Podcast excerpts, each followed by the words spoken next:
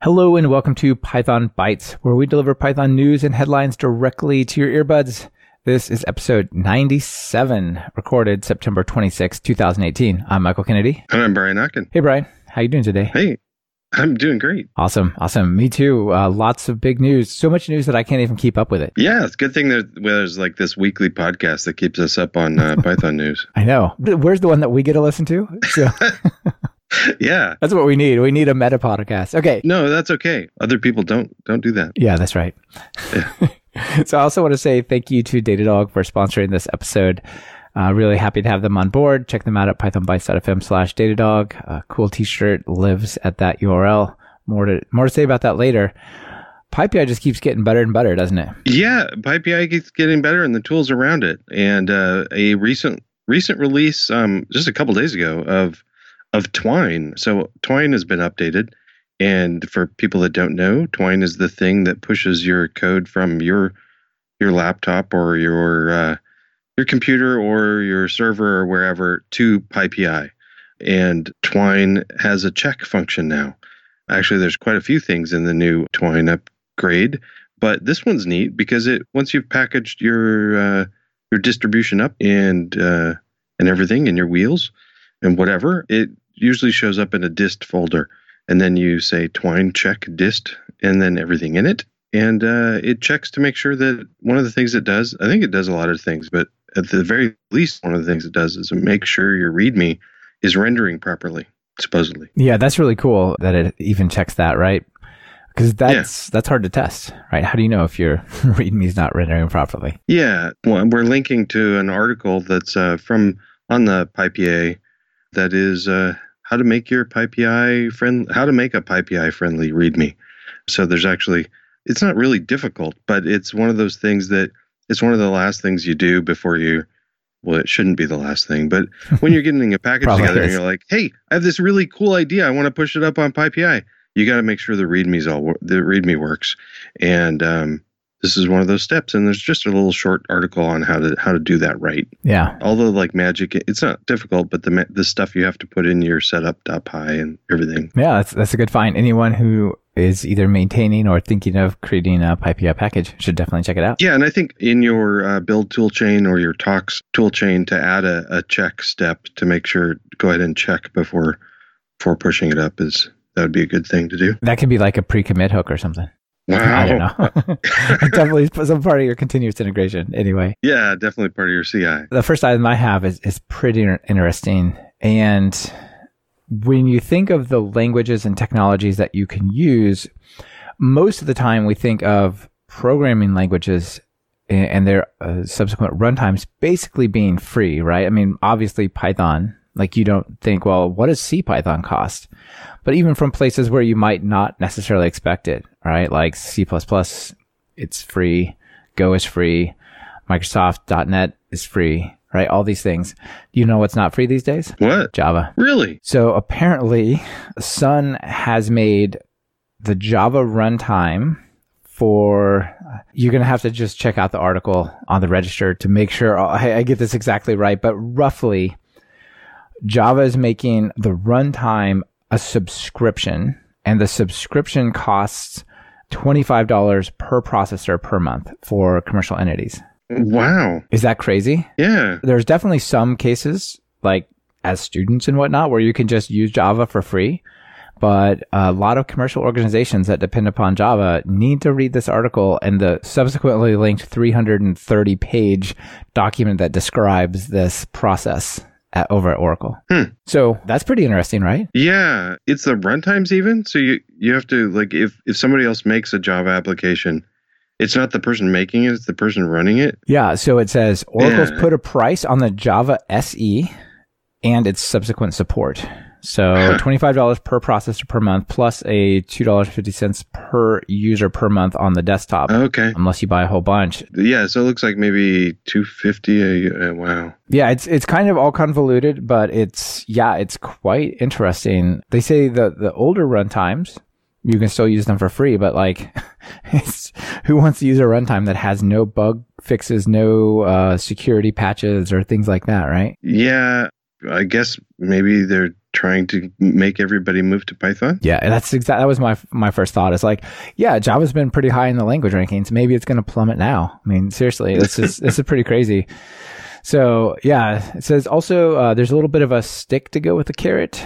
Uh, yeah, come ja- January 2019, Java SE 8 on the desktop won't be updated anymore unless you buy a subscription.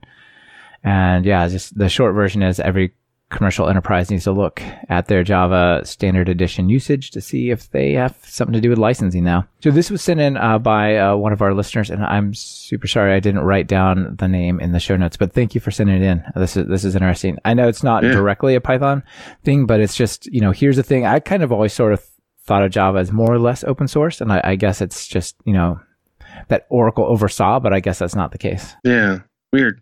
Okay. Yeah. Anyway, there uh, there's that. Yeah.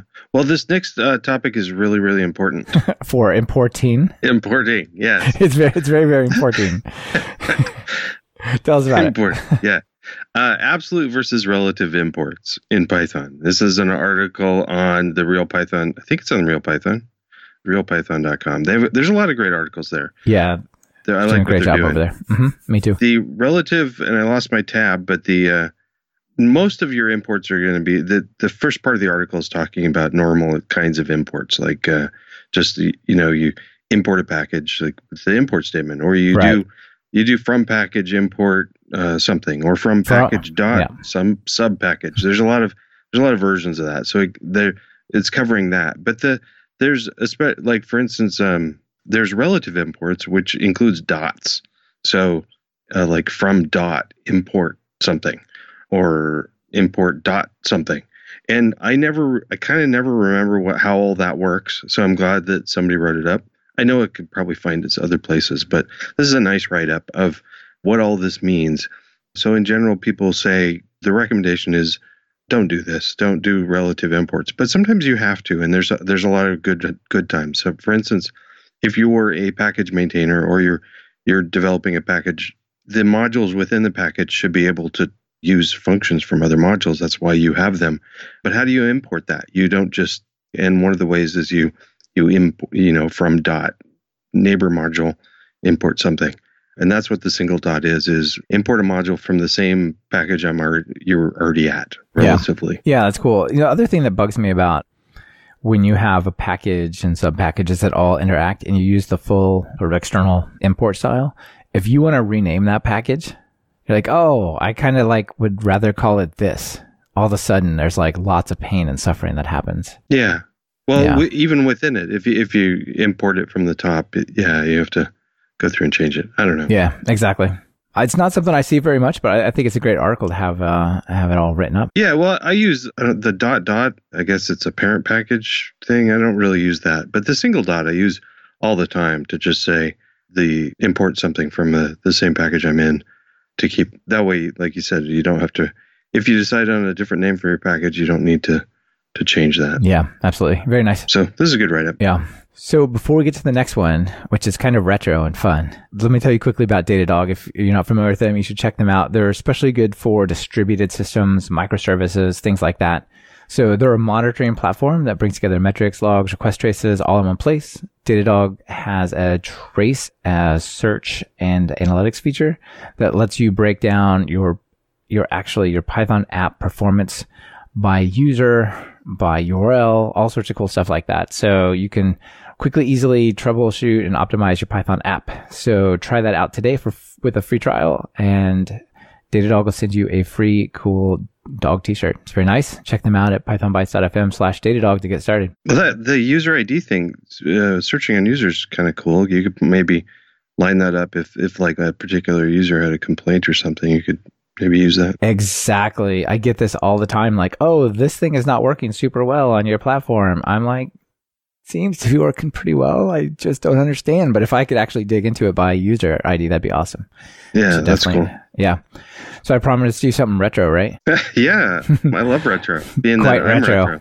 retro. yeah. So you should check out if if you feel like uh, making a game. Uh, you know, a lot of people get into programming because they were interested in making games, and that's why they got into programming. That was not me actually. Like I I enjoyed playing games when I was younger. I sometimes still do, but I wasn't like, oh, I have to go into computer so I can make a game. I know a lot of people did, but the reality of make a game now is get a hundred of your, you know, highly skilled developers and artist friends together and work for a year, which doesn't make a lot of sense, right? Yeah. So you might make like a cool 2D scroller retro thing and this thing called Pyxel, P-Y-X-E-L, like Pixel, Python, Pixel sort of thing is a retro game engine for Python. How fun. So the idea is you only get 16 colors. You get four sounds that can be played at the same time. It's a Python 3 uh, run uh, game platform. It runs on all you know all the major platforms: Windows, Mac OS, and Linux. It even comes with a bunch of cool examples. So if you pip install it, then you can just run install Pyxel examples, and then um, then you can go and explore them. But what do you think? Looking at some of the screenshots there. It looks kind of fun. I got to try to check this out. Yeah, you don't have to be like massively skilled to create the graphics because you only get like a few colors. You only get like a certain size. Like, it's not, you know, you don't have to be crazy artistic game studio type place to make this. Yeah, these are the types of video games that I grew up on. So Yeah, nice. exactly. Yeah, I think people might enjoy this, and it, like I said, I think it makes it pretty accessible. It's an interesting way to bring UI capabilities to Python for people who might want to, like, if you are doing some sort of programming class or you're doing, you know, like a school club or an hour of code type of thing. An hour of code is probably too short, but you know, those types of projects where you want to let, especially kids who are impatient and don't care that much for terminal apps and are not ready for web apps, like they could build a fun little thing if you gave them this as a foundation. yeah, neat. Yeah. So cool. Yeah. If you're, if people are into retro games, check this out. You can create your own with Python. What if I don't want to create a game? I just want to create a command line interface. You mean like most, most apps? Yeah. So that's, you you could even make your game have command line interfaces. Yeah. So there's a couple of options, right? You could use sys.argv. That'd be pretty awesome. That's pretty extensible. you could also use higher level things like argparse or click, Or right? click. Yeah. Yeah. What's So up with click? I know there's a lot of great options, and sometimes you just reach for what you know. And since I written a few command line interfaces from with sysargs and not enjoyed it, I have enjoyed working with Click. And so Click's been around for a while, but the news really I wanted to highlight it because it's cool that the Click version seven was released recently, and there's a huge list of uh, in their changelog of all the stuff they fixed. And normally, I mean, normally we don't just cover a version update of something just for the heck of it because things update all the time. Except for Click doesn't update all the time. The last version of Click was uh, released January of 2017. So that's neat that we have a new one. So there's there's all sorts of fun stuff in here. I don't know what I'm really excited about. There's Z Z Shell auto completion support that was added. That's kind of neat. That is quite cool. I, I use Oh My ZSH, which I love. And uh, this is really exciting for me because it's based on Z Shell. One of the other things is click interfaces have they include a help option. You can do dash dash help and it tells you what the options are for your command line interface and how to call it. You have to build that sort of stuff in, but it's pretty easy to write up. But one of the things they've added is that if you do it wrong, it doesn't tell you, it just says this is wrong or something. It doesn't tell you, it doesn't point to the help. But uh, now it does. So in this version, the, any usage errors will now hint at using the help option, which is cool. Yeah, yeah, I like it. And actually, there's pages and pages and pages of updates. There's a lot of stuff that changed. So good job, folks. At and I didn't realize it was part of um, uh, the Pallets project, which is also Flask. The people that work on Flask. Yeah, yeah, it's part of Pallets. And, you know, you talked about how it hasn't been updated in a while. And this is a major release. Like Flask just went 1.0. And we talked about that a little while ago as well. That's pretty awesome. Yeah, and I know that the Pallets people are they take donations for if you want to if you're utilizing this and want to help out. They would love to have your money. they would, they would. They have a, a special um, arrangement with the PSF. So it's sort of a nonprofit thing as well, somehow, I think. yeah, and nice people too. Yep, absolutely. So this is cool. I'm, I'm glad you highlighted it. I want to understand the ZSH autocomplete a little bit more. That's sweet. So, Brian, do you use the cloud much? I think so. Well, we live in Oregon, so we get lots of clouds. Oh, yeah. We like definitely use the cloud at least half the year. Yeah. No, so That was a bad, really I- bad joke. They don't get much pretty better than one. that. Yeah, I liked so, it.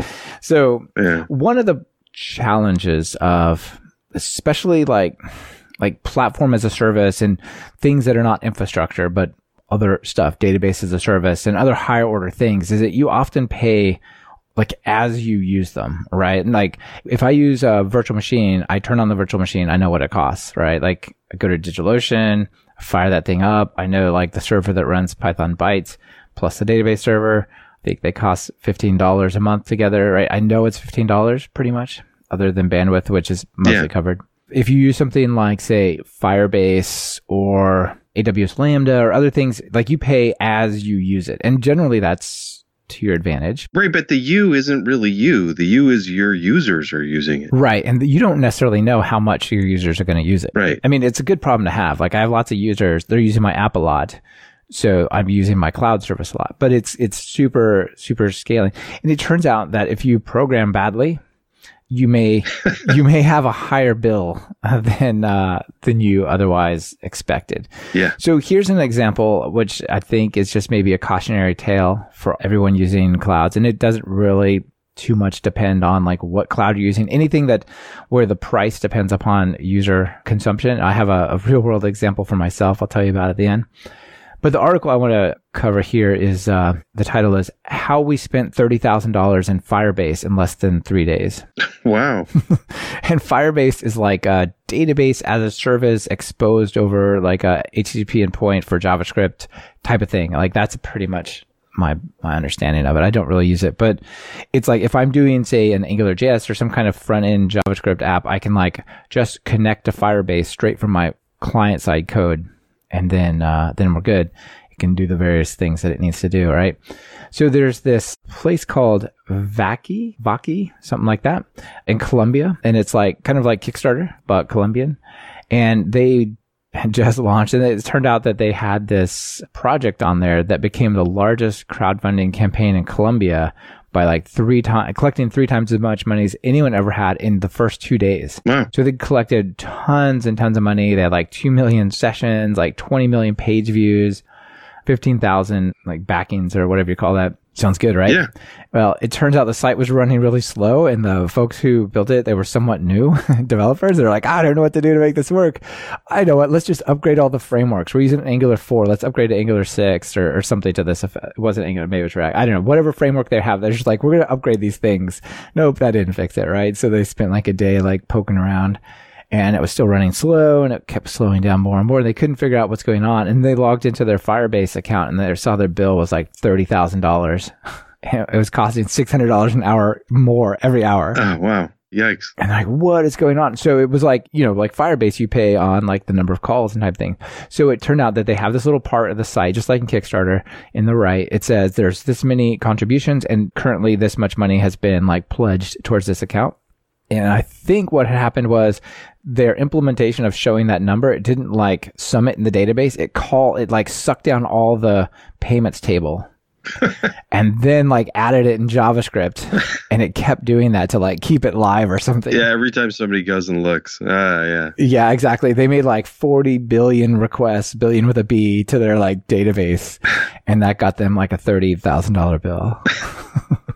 Yikes. So so it's uh, it's pretty interesting. Uh, worth checking out this this article. The comments are super interesting. Some of them are super supportive, and others are kind of mean. you probably wouldn't imagine this, but there's a, a, theme of testing. They should have tested better before they rolled out the site. Well, yeah, but you can't test everything and foresee. Yeah, you can't foresee everything. That's true. All right. And I'm sure it seemed fine when you tested it with like the 10 purchases they had in their little test project, but you put, you know, 15,000, all of a sudden it starts to behave badly. Yeah. And I, I heard, of, um, heard about somebody doing some things like similar, not a success story really, just somebody saying that they would uh, run kind of some abuse testing against a, a local database or local mock service and then set it all up and uh, they were going to just see how it did for abuse testing over the weekend. Got back and realized that they were not testing abuse testing in the lab they were abuse testing the live service and uh, yeah similar issue a big huge aws bill because of the test running all the time. So AutoScale is amazing. It just takes care of all the traffic you have. yeah. Wait, what? Yeah. How much does this cost? So I, w- I was thinking about this article like a few weeks ago and thinking we might cover it on this episode. And I thought, ah, good thing this doesn't happen to me. Never do this. today, today, today. Remember, uh, uh, I don't know if I told the audience this, but I know I told you this when we were hanging out at PyCon last year. Like for my courses, I set up a whole bunch of different video servers throughout the world. So I've got like one in Mumbai, one in Tokyo, one in Sydney, one in Frankfurt, and so on. Wow. And I, I got tired of synchronizing the files. Yeah. So I wrote this system that would automatically sync them across the world to these different locations. Well, it turned out there's a small find and replace that has to be done to adjust the location from the source to the destination servers. And I logged into that thing today and it was still synchronizing just continuously. I'm like, oh no, this server has been continuously downloading and uploading to S3 as fast as it can for two weeks. Oh no.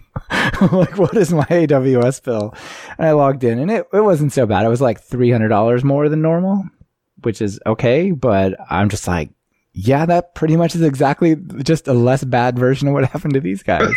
and it was because a bad, it was a bad file replacement. Basically, sync, the word sync was being replaced in some circumstances. And I have a new course called async Uh, and it was taking out the sync part. And it, so it just, it kept going, oh, file's not there. We got to upload it. File's not there. We got to upload it. You know, because they just, they, they mismatched. Yeah, that was bad news. ah.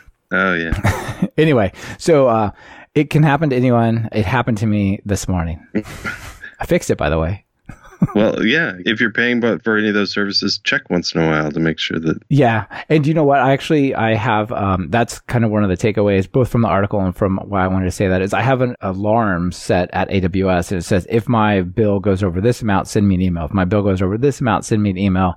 And I woke up and I saw that that alarm as well. I'm like, oh, that's not good. Yeah. So anyway, it's all fine, but. Check it out. It's definitely worth uh, thinking about if you do anything that is in the cloud that is based on uh, consumption by users. Yeah. Definitely. All right. Well, that's our main main items. I have a really exciting one. I wanted to get in, uh, but actually, I just learned about it 15 minutes before we started recording, so I didn't have time to to dig into it. So, news is Dropbox. Dropbox is one of the biggest users of Python, as we know, and and they have been stuck on Python 2 for what seems like eternity, which is so ironic because Guido van Rossum works there. and, some of the other core developers that work there is like, yeah, Python 2 all day, uh, you know, gotta love it, right?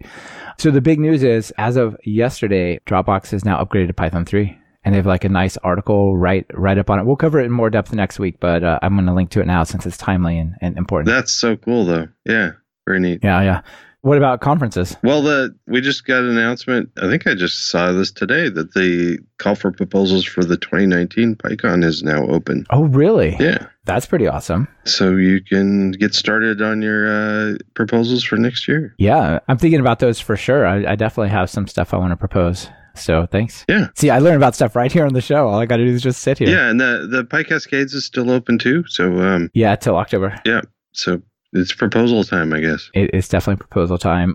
Also, PyTennessee. I can't go, but I know that they have their call for proposals open as well. So there's lots of uh, conferences. I, you know, conferences are a spring summer type thing a lot of times, and so the call for proposals are, you know, sort of now. Yeah, I mean, you know, why not spend your holiday season coming up with things to?